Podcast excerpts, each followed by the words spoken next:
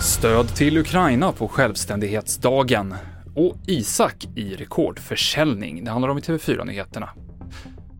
NATO-mötet mellan Sverige, Finland och Turkiet kommer hållas på fredag i Finland, bekräftar utrikesminister Ann Linde för SVT. Syftet är att diskutera de krav som Turkiet har ställt på Finland och Sverige för att godkänna ländernas NATO-ansökningar.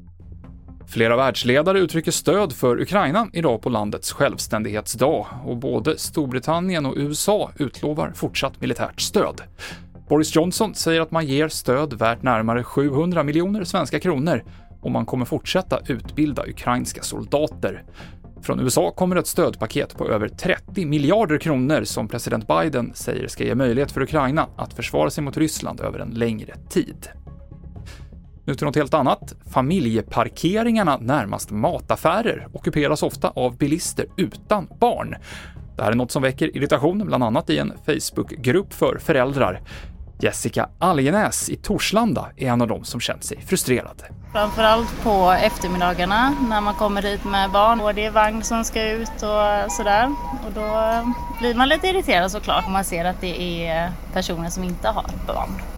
Det är inte bara Jessica Algenäs som irriterat sig på att familjeparkeringarna närmast mataffären ofta ockuperas av bilister utan barn.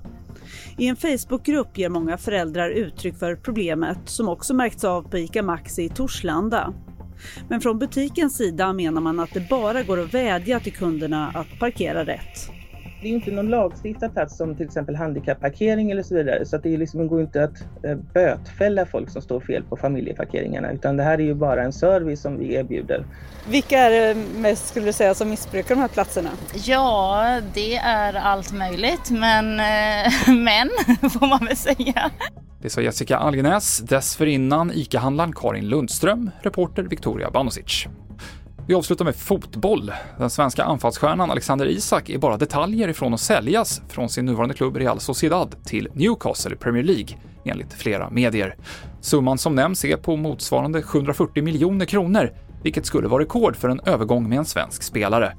Newcastle ägs av en saudisk investeringsfond, något som fått mycket kritik på grund av Saudiarabiens brist på mänskliga rättigheter. TV4-nyheterna med Mikael Klintevall.